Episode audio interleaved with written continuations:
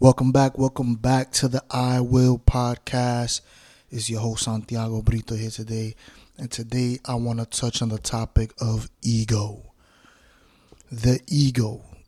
I believe the ego is an important part of the self. You know, a lot of people have different descriptions, uh, different ways to identify with the ego, but I, I just want to speak on my perspective and maybe it resides with somebody out there and maybe brings a little bit more clarity to how I see the ego and how I've learned to work with the ego.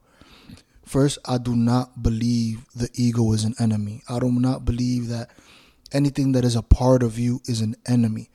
I believe that anything that is a part of you is a part that you should learn to understand and work with, not work against. I believe everything is unity. There's no division within. There would be light without dark like I always say. So the ego, I've had a pretty tough time with the ego growing up. You know, I grew up really, you know, I grew up really poor. You know, like my mom, single mom, she did her best. She did an amazing job.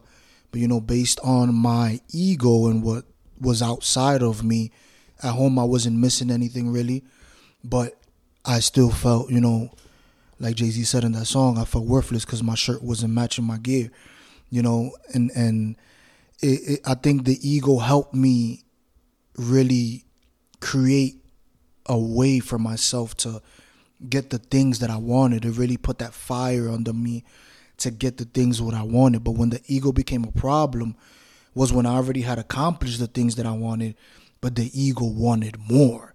It was like there was no stepping away from it. There was no uh, limit. It was like I have 150 pairs of sneakers. I do not need 150 pairs of sneakers. But the ego is telling me I need more so I can show off more, so I can be more when I was already enough. So me realizing where the ego had taken me and how the ego felt had a lot was a big life lesson for me. Because once I realized that the ego was really driving me, it, I was no longer the driver. You know, it wasn't okay. That's enough. But you know, the, you know, there was no control to my ego, and it landed me into some trouble. You know, because I started to do things that really I already had reached a point where I was good, but the ego wanted to keep going. It was like no limit, and I'm all for big ambitions and big and going after what you want and better quality life and, and abundance, material, physical, mental, all types of things like that. I'm, I'm into everything like that. But I started to realize that I wasn't happy. It was like, you know, like now I'm just I'm just going to go. Is this really what it's for? Is this really uh, uh, the goal? Was this the goal? And I landed into some trouble and it made me do some really self reflection and really understand that, you know, everything that you do, all your decisions, take responsibility for them because they bring more understanding. And when I understood that my ego was driving me into the ground, it made me step back and look at the ego in a different way and understand that the ego can work with me, you know, together and we can accomplish things. But it also has to be a limit to it and to its power because there there was a point I reached that, you know, I felt like if I didn't have certain things, I didn't want to you know, like I just wanted to self destruct. Like this can't work. How am I gonna live without this? How am I gonna live without that? And I didn't realize that the lessons that were being told, taught to me, was for me to realize my ego and realize what was driving, how I was treating my family members, how I was treating people around me. I had money and it was like I felt like I was God. Oh, you do this, you do that. Hey, I'll pay you for this. Hey, I'll pay you for that. And you started to, you know, when you're going down that road, you're gonna crash. And when you crash, you know, the ones that really love you are to still be there and remind you of how you treated them and how it was incorrect. But I think if you search within, you realize that, like I realized that my ego was in the driver's seat. My ego was, you know, just telling me to go, go, go, go. And when the things didn't work, my ego wanted to self destruct. So as I've grown and I've been through more, and even, you know, the process of losing my legs and it was a big blow to my ego because it was like, oh damn, you know, like this is me, like how this is, you know, you identify with so many things. But as I learned to accept the things that happened, I didn't suppress my ego or like, you know, like kill my ego. But I learned that those things were were were not what what gave value to me. You know, I learned that my true value was within. It's always been there. It, it attracted all the things into my life. My ego just, you know, made me go a little bit harder and go and, and be more ambitious about certain things, but it didn't really help me in a way because it landed me into a wall. I crashed into a wall letting the ego drive.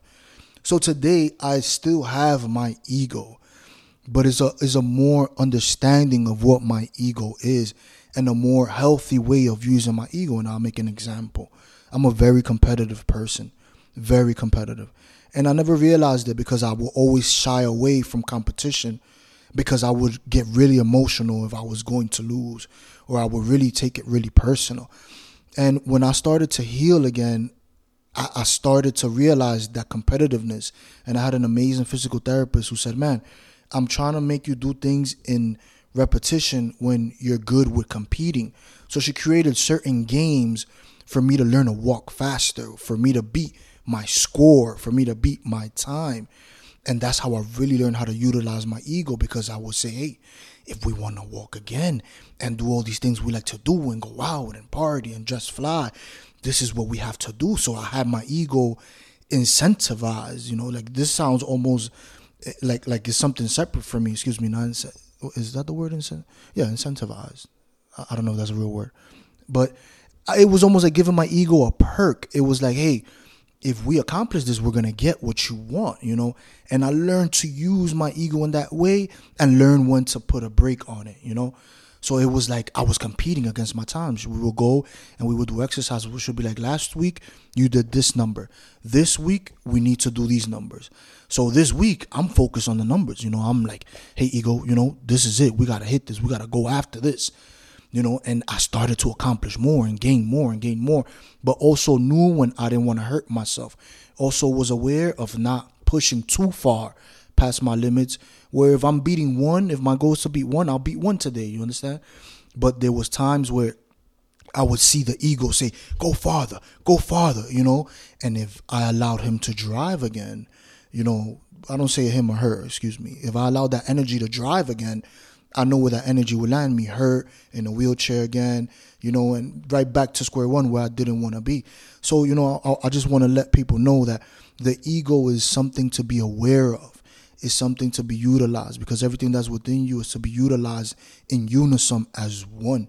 So, for those out there that really aren't too sure what the ego is, it's that little voice that's in your head that's telling you that you need to do more, that you need to go after this. But maybe yours might not have a limit. So, this is a time to maybe reflect on that and look back on the ego and understand that it's supposed to work with you. And don't let it be in the driver's seat because when you let it be in the driver's seat for too long it'll take over. Ladies and gentlemen that's my perspective on the ego. This is santiago brito checking out again from the i will podcast. Thank you for listening